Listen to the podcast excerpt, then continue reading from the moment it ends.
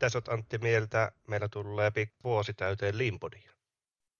Minusta tämä on ollut äärettömän mielenkiintoinen tämmöinen kokeilu, ja miksei tästä voisi tulla myös omalla tavallaan tapa. Ollaan varmasti tavoitettu uudenlaisia uusia, uusia kontakteja, uusia ihmisiä ja tuota, päästy keskustelemaan mielenkiintoisen aiheen ympärillä. Hmm.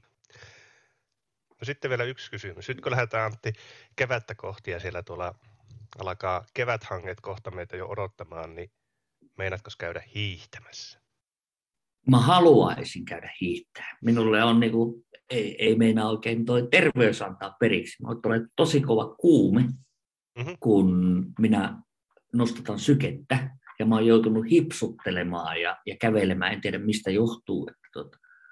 Selvä menee sitten penkkiurheiluksi hiihdon osalta. Mutta hiihtoa olen kyllä katsonut ja olympialaisia odotan ja äh, olen, olen löytänyt tässä poikani kautta niin uusia penkkiurheilulajeja, joten on tullut katsottua penkkiurheilua. Joko sä vihdoin katsot jääkiekkoa? En. Selvä. Hei, jakso 10 tänään Antti. Me puhuttiin alun perin, kun lähdettiin Limporia tekemään, että tehdään kymmenen jaksoa ainakin ja katsotaan siitä sitten eteenpäin. Tänään meillä puhutaan Liintalon katosta. Ja kuulijoille tiedoksi siellä on muistiinpanoissa meillä nettisivuilla kuva näistä liintaloista, mitä me tässä käytetään pohjana äänityksissä. Siellä on Liintalon katto, arvo. Ja lähdetäänkö me Antti puskemaan tämä asia läpi? Ilman muuta. Äärettömän mielenkiintoinen, täysin aliarvostettu osio tästä talosta monesti unohtuu. Meinasin lähteä liikkeelle kysymykselle, että mitä tämä arvo sinun mielestä oikein on, mutta nyt kun sanoit, että tämä on kaikkein aliarvostetuin aihe tästä liintalosta, niin miten sinä sen sillä lailla näet, näinkin tärkeän ja puhutun aiheen kuin arvo? Tämä aliarvostetuus näkyy siinä meidän toisessa talossa, jossa katossa lukee vain TPS, eli Toyota Production Systems. Ja se on tarkoituksella siellä sen takia, että tästä asiasta tulee maininta. Tämä talo, mikä monesti, tai tämä on luotu tällaiseksi ylätason kuvaukseksi tai abstraktioksi siitä, että useita näkökulmia täytyy käsitellä, kun me puhutaan yrityksen kehittämisestä. Me ollaan keskusteltu ensimmäisessä pohjasta, sitä stabilisuudesta, sitten me on puhuttu jitistä, sitten me on puhuttu jidokasta ja nyt me puhutaan siitä katosta. Ja siellä lukee alun perin tai jossakin vaiheessa on tullut on tämmöiset kuin laatu, kustannukset ja toimitukset. Eli laatu, raha ja aika. Ja meillä on noin 150 vuotta ainakin ollut vallalla, jopa kohta 200 vuotta tämmöinen ajatus, että tämän teollisen tuotannon ja, ja sen bisneksen yksi kulmakivi on siitä, että meidän pitää tuottaa parempaa, nopeammin, halvemmalla. Ja, ja tämä ohjaa, me pystytään tuottamaan parempia tuotteita, palveluita, kun me pystytään tuottamaan niitä kilpailukykyiseen hintaan siinä segmentissä, ja me varmistetaan riittävä saatavuus niille. Eli niitä on helppo hankkia, riittävän nopea hankkia. Siinä segmentissä, missä keskustellaan, niin totta kai kauppa käy.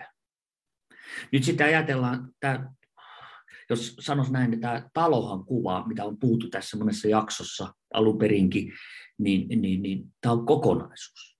Ja tämä on, niin kun puhutaan jatkuvasta parannuksesta liinissä, niin tämä talohan ei ole meille koskaan valmis.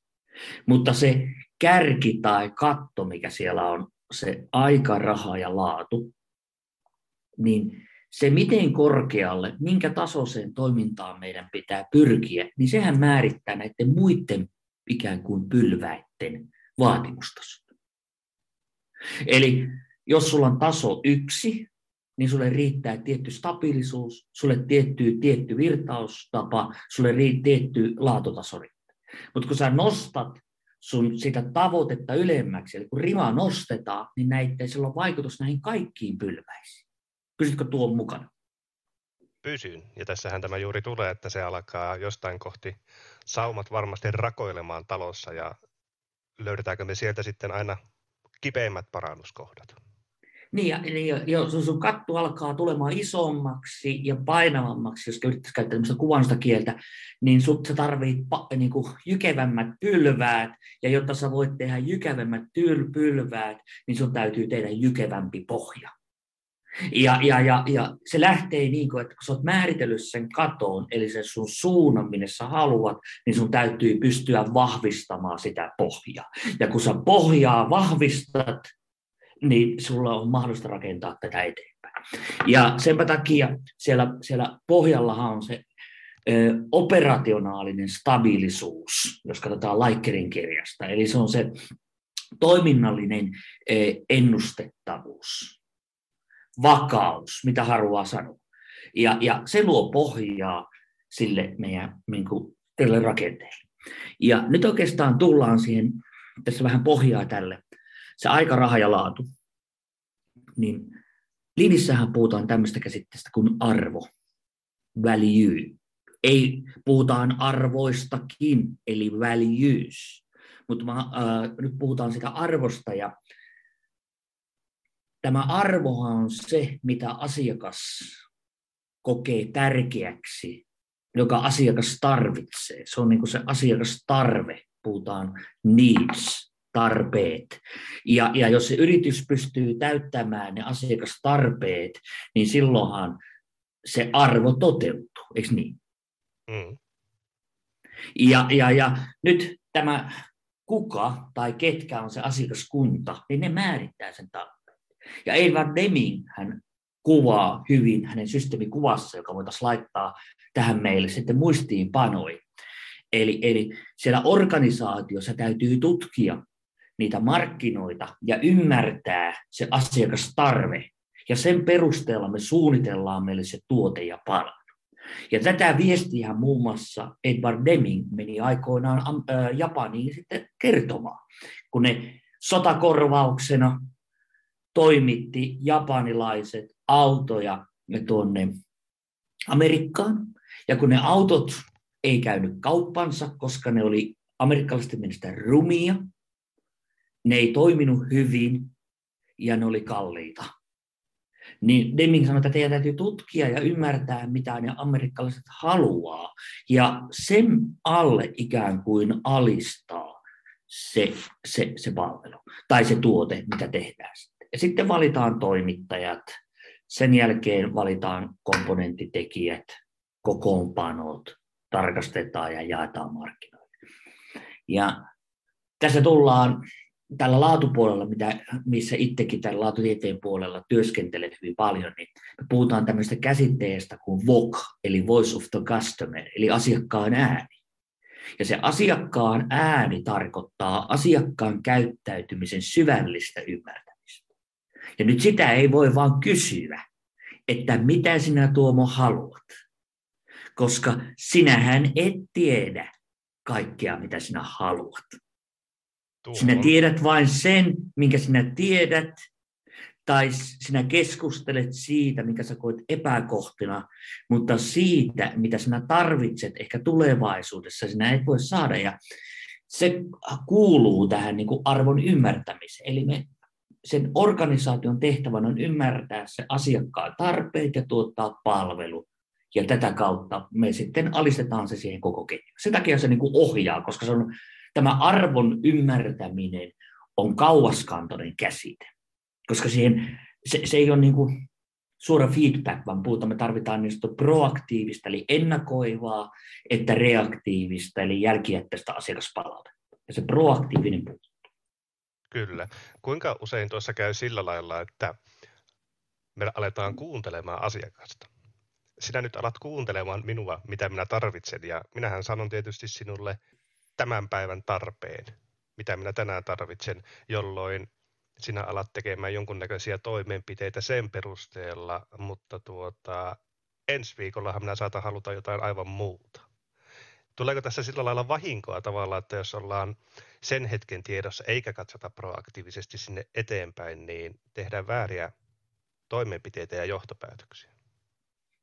ilman muuta. Jos tarkoitat tässä sillä asiakkaan kuuntelemisella nyt, että niin sitä, mitä minä äsken yritin kuvata, että sitä laajempaa kuin tässä, vaan sen, mitä minä nyt tässä hetkessä sanon ja reagoin siihen välittömästi, niin totta kai me tehdään yleisesti hyvin nopeasti virheitä. Myös minä helposti ylireagoin, eli sä siitä yksittäistä sanomasta vedät johtopäätöstä. Ja sen takia niin kuin Deming korosti, täytyy ymmärtää tämä systeeminen vaihtelu, eli common cause variation, ja sitten on special cause variation, eli puhutaan kohina ja signaali. Eli osassa asiakaspalveletta on äärettömän tärkeä viesti, ja osassa se viesti on ikään kuin vähemmän tärkeä. On tärkeä, ei pidä ymmärtää väärin, on totta kai tärkeä. Joskus on jostakin lukenut tällaisen, että palautteen antaminen on tärkeämpää palauttaan antajalle kuin sen saajalle. Eli se palautteen kun kertoo, niin se saa purkaa sitä pahaa oloa tunnetta ja siihen pitää ilman muuta reagoida, koska sillä on vaikutus niihin tulevaisuuden asioihin. Mutta se kysymys, että pitääkö siitä heti reagoida teidän muutossuunnitelmaa, pitääkö tehdä muutos ö, meidän toimintatapoihin, tuotteeseen tai palveluun, niin uskallanpa väittää, että suurimmassa osassa ei kannattaisi tehdä sitä reagointia. Toki, jos me tuotetaan huono palvelu, leikataan hiukset huonosti, annetaan väärä kakku, toimitetaan väärästä kukat, niin pitäähän se korvata. Mutta se ei tarkoita, että siihen nyt heti haetaan automaattisesti syytä ja muutetaan toimintatapaa, koska me hyvin helposti ajaudutaan ylisääntöön. Mm. Vaan tärkeämpi tässä arvon määrittelyssä on, on luoda se näkemys, millaista palvelua, mikäläinen tuote me rakennetaan, ja se on niin kuin se ohja. Voitaisiin ajatella, että tämä on niin kuin strateginen valinta yrityksessä, että kenelle, mitä ja miten ja, ja millä resursseilla. Ja, ja se ei voi niin kuin heilua koko ajan. Vielä jos haluaa puhua tästä, tästä arvosta ja, ja, ja tietyllä tavalla esimerkiksi laadun roolista ja siitä, että miksi asiakas ei tiedä, mit, mit, mitä se puhuu, niin laatupuolella on ollut tämmöinen kuin kanomalli, ja sehän myös näissä Lean-kirjallisuudessa on, että kanomalli on tämmöinen kaksiulotteinen kanomalli, joka kuvaa yksinkertaisuudessa. Meillä on kolmen tyyppistä laatua, niin on must be-laatu. Sitten meillä on kilpailukykytekijät, eli kilpailukykylaatu, ja sitten meillä on tämmöinen houkutteleva tai uutuustekijät. Ja kun asiakkaalta kysytään palautetta laadusta, niin hyvin helposti me huomataan epäkohtia. Ja ne on niitä must be-asioita monta kertaa. Eli jos sulla on auto ja se ei käynnisty, tai sulla on matkapuhelin tai multimedialaite, jossa netti ei toimi, niin se on negatiivinen asia. Ja nyt jos ajatellaan, että auton käynnistyminen ja, ja, ja nettiyhteys multimedialaitteessa, niin se on niin kuin must be asia. Ei se ole mikään kilpailutekijä. Mm. Tai, tai Finnair, meillä on myös lentokoneet, jotka pysyy ilmassa. Niin eihän se, eihän se, niin kuin, ei, ei, se ole niin kuin, ei se ole tätä päivää. Se on voinut olla ehkä joskus, mutta ei se ole tätä. No sitten meillä on kilpailukykytekijä on suoritusarvo. Esimerkiksi niin, että nopeampi internetyhteys, enemmän suorituskykyä, eli tehoa autossa, vähemmän päästöjä tai jotakin muuta vastaavaa. Lentokoneella edullisempi hinta, enemmän joustavuutta. Eli nämä kilpailukykytekijät tai kilpailulaatuasiat on niitä, joilla me ikään kuin siellä kilpailuympäristössä käydään kilpaa niitä muita toimijoita vasten. Ja me yritetään kalastella näitä asioita.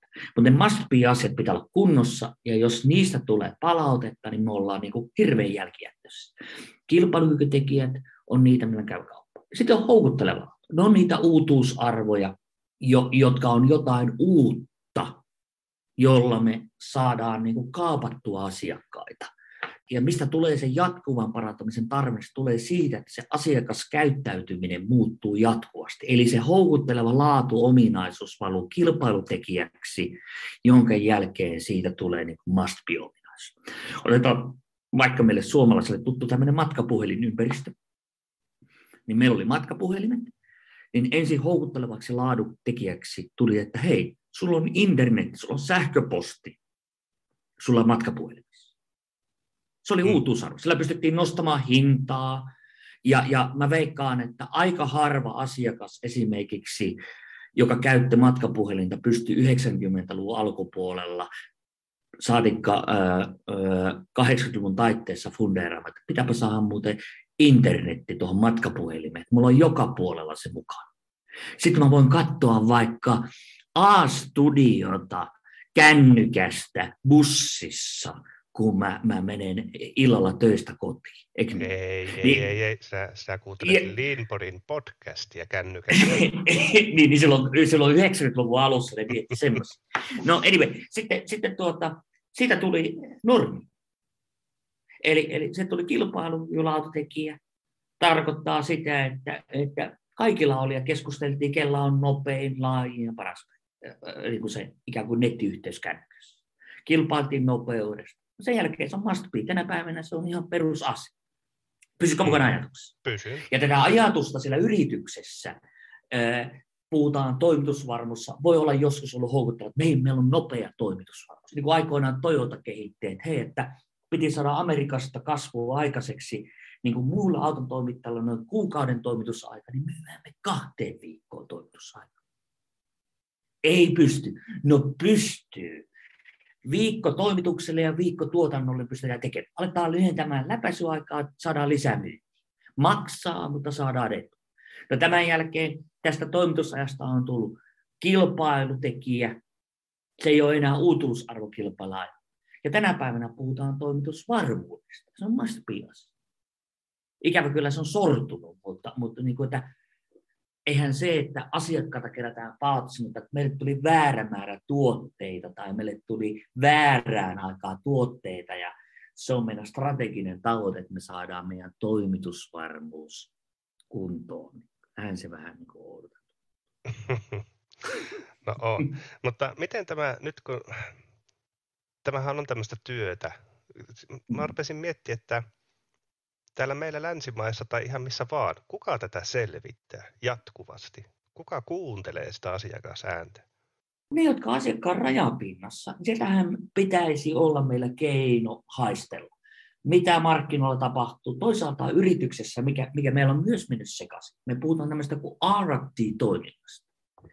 Niin, niin mehän puhutaan helposti Suomessa, me puhutaan tuotekehityksestä. On, on, on R&D on kertonut T&K, eikö niin? Mm. Ei, sehän on research and development. Se on tutkimus ja kehitys.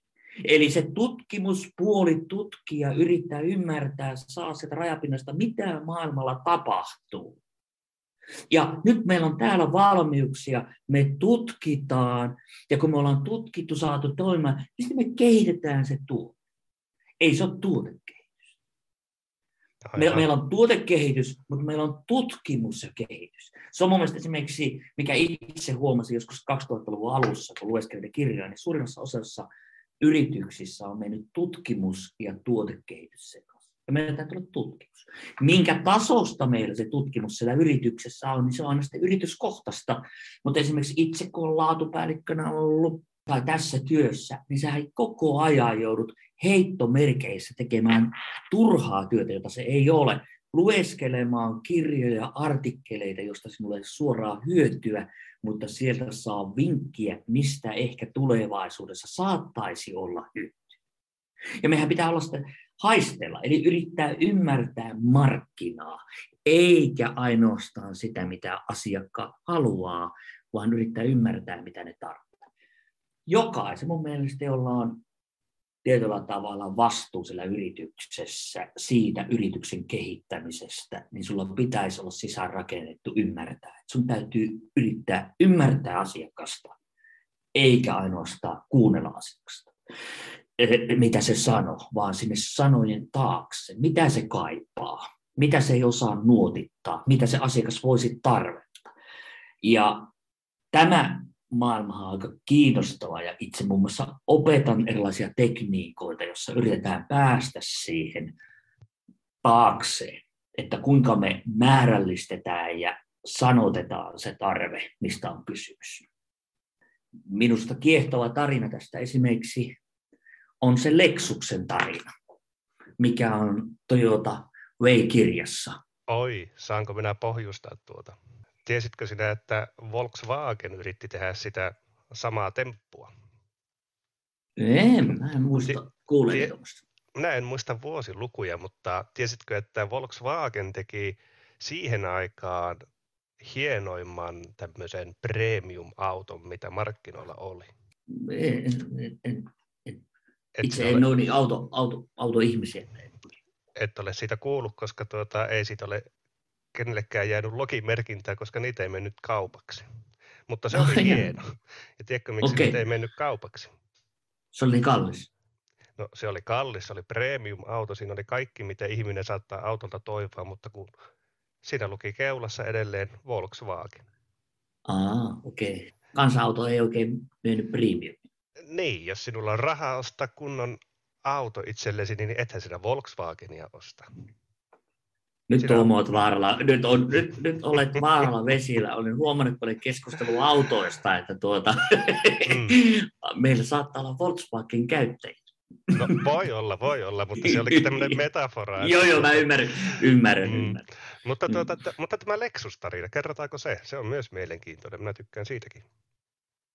Niin, siis siitä ajatuksesta, että pitää pystyä ymmärtämään sen asiakkaan käyttäytyminen niin tutkittiin, tai Toyota halusi sinne premium-automarkkinoille ja tutkittiin sitten, että, että tuota, mitä siellä on. Ja lopulta, jos tämä lyhyen tarinana haluaa kertoa, niin kiteytettiin siihen, että täytyy speksata kolme ominaisuutta. Teho, huippunopeus ja sisällä oleva melun ääni tai äänentaso, äänenpainetaso. Ja ne speksattiin ja sen ympärille sitten kehitettiin se muu konsepti ja, ja vallattiin niitä tasoja. Eli viime kädessä se päätös tehdään hyvin yksinkertaisilla asioilla. Eli, eli mitä, se, mitä se ostaa, se premium-ostaja, niin se ostaa jotain, esimerkiksi tehoa vaikka se sitä koskaan tarvitse. Tai se ostaa huippunopeutta, vaikka sitä koskaan tarvitse. Ja mukavuutta ehkä tuo sitten se sisämelutaso. Mutta hienosti tutkittu niin kuin ne asiat. Että sen sijaan, että haalitaan paljon, niin siellä on taas tämä, mistä on puhuttu aikaisemminkin, tämä priorisointi. Eli kaikki asiat eivät ole yhtä tärkeitä, vaan täytyy pystyä hahmottamaan, mikä on oleellista. Mitä jos minun asiakasääni on sellaista mm, sitä, on, sitä on monenlaista. Niin palvelenko minä tällä arvonmäärityksellä, kun minä sitä selvitän, niin tätä perusporukkaa, joka kaipaa sen tuotteen, ne haluaa sen ehkäpä perusauton, niin kuuntelenko minä sen lisäksi myös sitä väkeä, joka haluaa sitä premiumia? Käsitelläänkö sitä liinissä tällä lailla, että, että meidän täytyy palvella kaikkea? Vai onko se enemmän tämmöistä myyntiteknistä hommaa, että haalitaan tällaisilla premium-tuotteilla tai erityistuotteilla lisää väkeä hankkimaan meiltä tavaraa? No näen, että ei se ainakaan myyntiteknistä, siis sinänsä vaan, vaan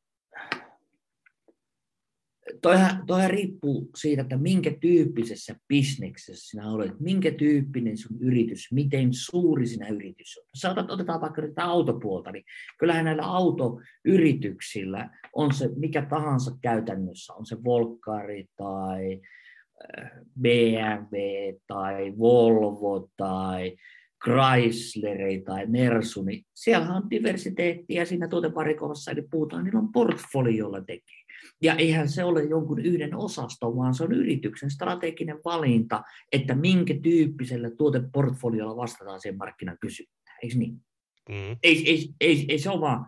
Toki sitten pienemmässä yrityksessä, kun tullaan tällaisista globaaleista yrityksestä, niin on kai äärettömän tärkeää, että sillä pienellä yritykselläkin on myös strateginen näkemys, mihin se ne pienet resurssit käyttää että tuntuu hurjalta vastata kaikkein kysyntään, mitä on.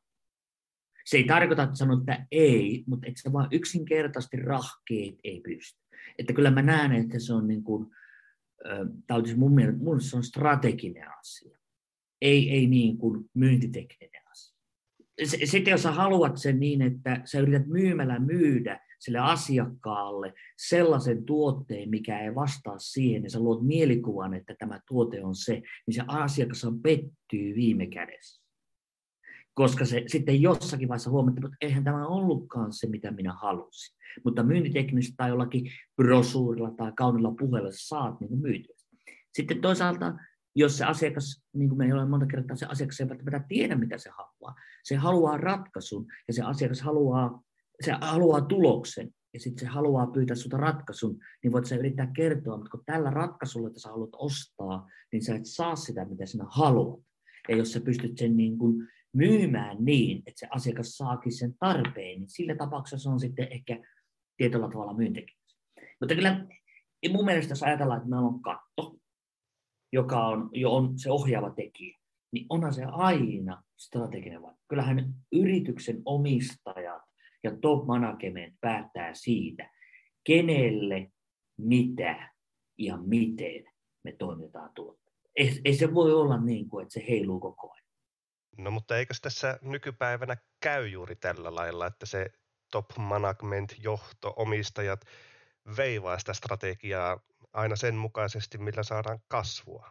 Että ei kai meillä, tai tuntuu oudolta ajatus, että meillä olisi niin kuin yritystoiminta niin kuin se tällä hetkellä on, ja jos ei sitä kasvua tule, niin mehän reagoidaan siihen väkevästi sillä tavalla, että se kasvu jostain haetaan väenteen. Eli meillä visiot ja strategiat muuttuu sen mukaan, mistä sitä hyvää voi löytyä seuraavaksi vuoltavaksi ymmärrän tietysti, että voidaan yrittää tehdä, mutta sinnehän tulee sinne operatiiviselle tasolle täysi kaos. Miten sä viestit kymmenille, saatikka sadoille tai tuhansille ihmisille, että sun pitää olla joka päivä erilaista. Ei, mä, mä en näe, miten se on mahdollista.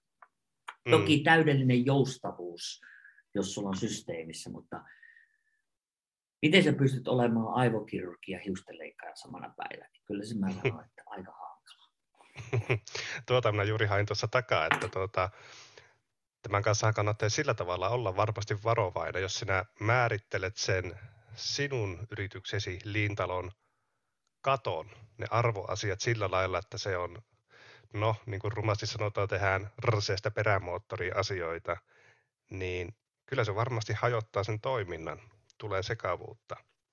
Mutta tämmöisessä pienemmässä yrityksessä, missä ei ole sitä resurssia, niin kai se on sitten joskus sanottava asiakkaalle tietyllä tavalla ei. Jos sä tiedät, no että sä et pysty. Kyllä. No can do. Kyllä se vaan yksinkertaisesti niin. Itse esimerkiksi olen niin onneton ruotsin kielessä, että vaikka mut aina välillä pyydetään, että tulisitko opettaa ruotsin kielestä, niin on pakko sanoa, että ei. Mähän voisin opiskella ruotsia, mä voisin ruveta treenaamaan, mä uskoisin, että parin kolmen vuoden päästä näin kieletttömästi lahjotonkin kaveri pystyisi auttavasti tekemään.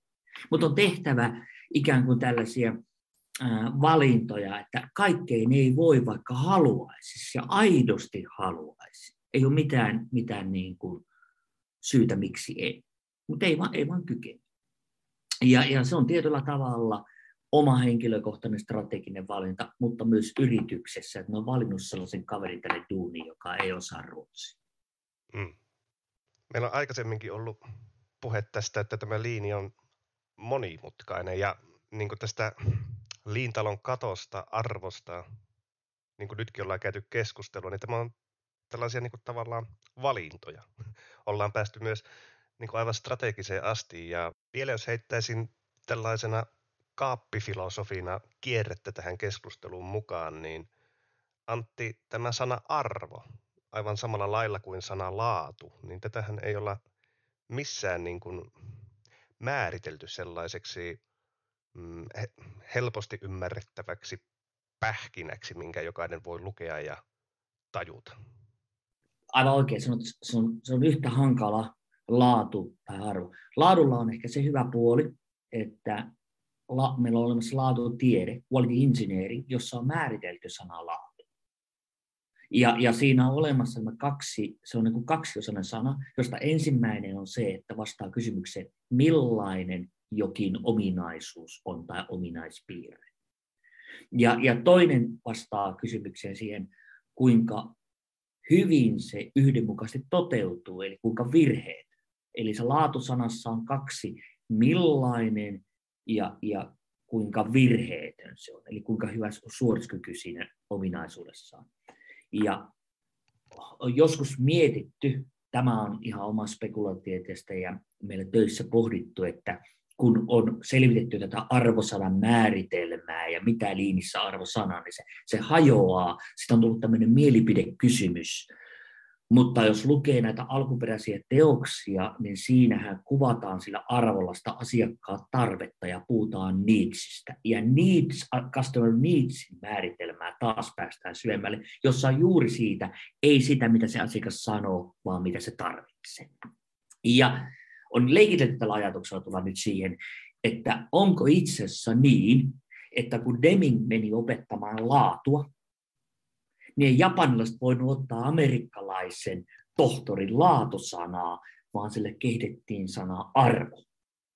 Ja, ja se käsittelee samaa asiaa, jota laadussa puhutaan, että sulla pitää olla oikea määrä oikeassa ajassa ja, ja, ja, ja, ja oikea kustannus, niin kuin se tietty kustannustaso. Eli puhutaan tästä quality cost and delivery käsitteestä. Eli, eli onko itse asiassa tällä arvosanalla vaan ikään kuin peitetty se laatusana? En tiedä. Tämä on vain spekulatiivista. Koska kun sä luet, niin ne on niin kuin käytännössä sama asia. Ja jos me ajatellaan liinin taustaa, tai sen, liinihan on amerikkalainen, mutta jos me puhutaan tuota production systemsin taustaa, niin tuota production systemin taustalla on Demingin ajatukset voimakkaasti. Mm.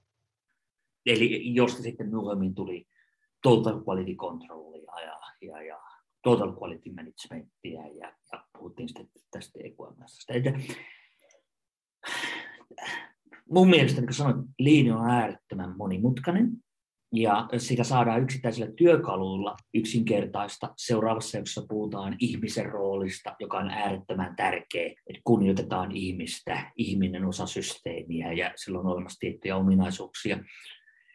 Mä edelleenkin, kun nämä jaksot on puhunut tästä talosta, niin tämä talo on tietynlainen abstraktio siitä, että kun yritystä halutaan kehittää tai kun se yritys on, niin meidän pitää ymmärtää sieltä näitä näkökulmia. Siellä on se arvo tai se, mitä, minne me halutaan mennä, jolla me käydään sitä kauppaa.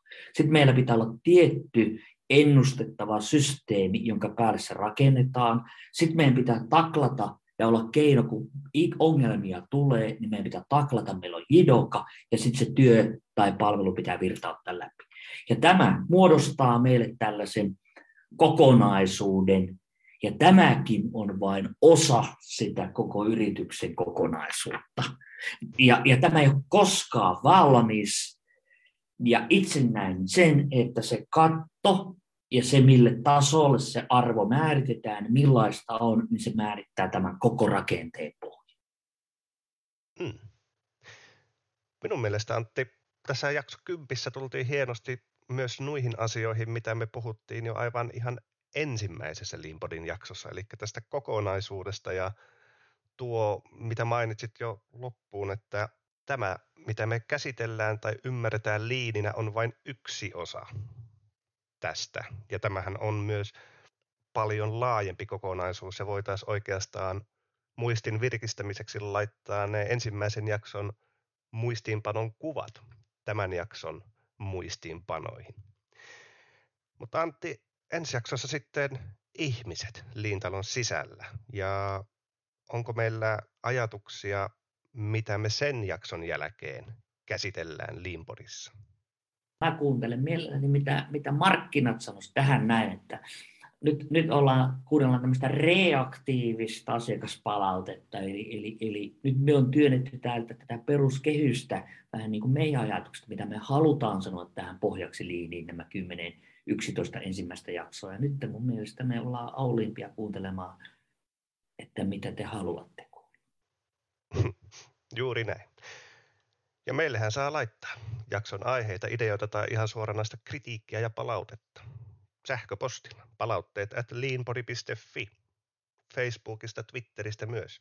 Ja tältä erää me sanomme kai, että ei muuta kuin käykää hiihtämässä, katsokaa jääkiekkoa. Se on moi.